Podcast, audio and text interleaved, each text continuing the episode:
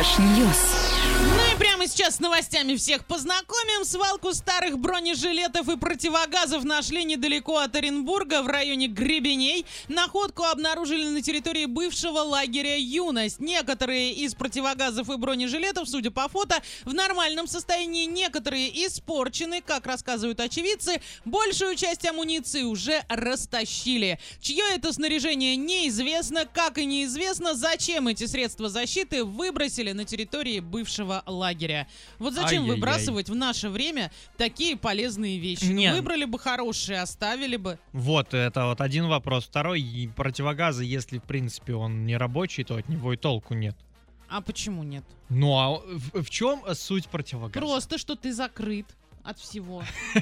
Он фильтровать еще должен. Ну, ты Если туда что-нибудь тряпочку положишь. Тряпочку. Там банка специальная должна Да, быть. ну, да. банку. Банки есть разных цветов. Ладно, не, не буду. А ну хорошо, а что, нельзя туда банку какую-то прикрутить? Не, не, ну если ты найдешь а, баночку какую-нибудь там с кетчупом, с таким же а, горлышком, как эти а ты вот. надевал когда-нибудь противогаз? Конечно, ты что? Да. У меня дома, у меня дома валяется где-то 4 противогаза, я не могу их найти. Ваня, ищи срочно! Ты что? Учебные противогазы мне каждый год э, на Олимпиаду давали новый противогаз. Ну как новый, типа. Слушайте, это прям я не знаю, зачем классно. говорю, у меня Ты главное есть. не выбрасывай никуда. Да я не могу их найти. Может, А их уже выкинули.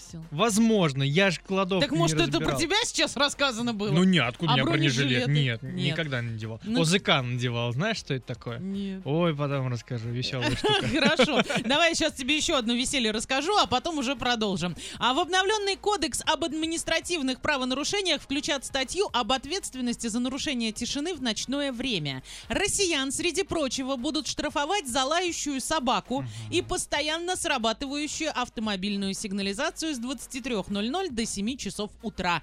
Также правонарушением будет считаться громкая музыка, игра на музыкальных инструментах и произведение ремонтных работ. Ну, согласен. Да мне кажется, а, А раньше вот же не как штрафовали, можно, да? как можно собаку успокоить, если она чокнутая? Ну, И если она отдать гавкает в и школу гавкает. дрессировки, чтобы поддавалась. Сказали, молчи! Всё, Хорошо, молчи. сигнализацию что делать, если вот она раз и Снять сломалась? клемму с аккумулятора, как это делаю я. У меня же э, сигнализация своей жизнью живет. Я, я ей не пользуюсь, потому что, во-первых, ты каждое, ну, практически каждое утро видишь, что я а, нажимаю кнопочку «Открыть машину», она у меня не открывается. Я грешу на то, что здесь перебивает, потому что под окном я подхожу, у меня все прекрасно срабатывает. Слушай, ну значит тебе вообще повезло. То есть у тебя нет вариантов а, получить штраф, потому что у тебя вот такая молодец машина. Да, я просто ее на сигналку не ставлю, на ключик закрываю, где что надо Ну, взял все, рассказал, всё. сейчас осталось адрес добавить просто-напросто, и все, приходите Я и тебя ума- берите. Кому она Ну а нужна? вдруг кому-то топор понадобится из твоего багажника? Ладно, машина. Машина-то не нужна точно, а вот топор может пригодиться. Топор в обиду никому не дам. Что касаемо ремонта, ну здесь уж если у человека беда с головой, и он ночью Не, делает э, ремонт. ремонт, конечно, да, здесь я согласна, это прям запрещенка. А по поводу собак, ну, нужно просто дрессировать. У меня, когда было две собаки, по ночам они спали. Они днем могли орать, как бешеные. Ну, один был умный, ладно, второй был маленький, а, глупый. Он мог гавкать просто так, ну, там, фейерверк или Мгм. что-то такое. А, но ночью никогда такого не было. И, в принципе, все, которые собаки у нас были, они по ночам никогда шум не устраивали. Хорошо, расскажи свои новости. Так, ладно, рассказываю. Просто, чтобы ты понимала, заголовок звучит следующим образом. Парень а, подал в суд на своего кота, а питомец помешал исполнять ему супружеский долг. Потом, Наша опус- кошка такая же, мне кажется, она мешает все делать. Да ну я бы не сказал. Потом мы спускаемся ниже. Запомнили? Парень а, Да. подал в суд на кота. Значит так, а, итальянец, мужчина, 66 лет, неплохой такой парень, да, с Ага. опытом, а, обратился в суд, а, написал он, значит, а, м, итальянск, а, в суд итальянской ассоциации по защите животных. Там даже такой есть, значит, рассказывает мужчина следующее. В то время, как они с женой хотят побыть наедине, кот остается в спальне и никуда уходить не собирается. Мгм. Питомец пристально смотрит на мужчину и мешает ему сосредоточиться. Супруга же уверена, что кот ни при чем. Дело в самом мужчине. Он часто ищет причины и жалуется на других. Сам ничего делать не хочет. Чтобы ситуацию исправить, кота выставлять за дверь она не намерена. А, то есть Понимаешь? вот так еще. Да, то есть Мгм. должен... с- Ну, мужик- значит, что? Ну, значит, э, оставайся с котиком, деточка. Нет. По итогу судья дело изучил, вынес приговор. Коту запрещено заходить в спальню супругов на протяжении трех месяцев. Если в течение этого времени муж не сможет доказать свою силу, то кот здесь ни при чем, а обвинения с кота будут сняты. Понимаешь? Ужас какой, какой кошмар. Зачем это все выносить? Неужели как-то это нельзя решить на...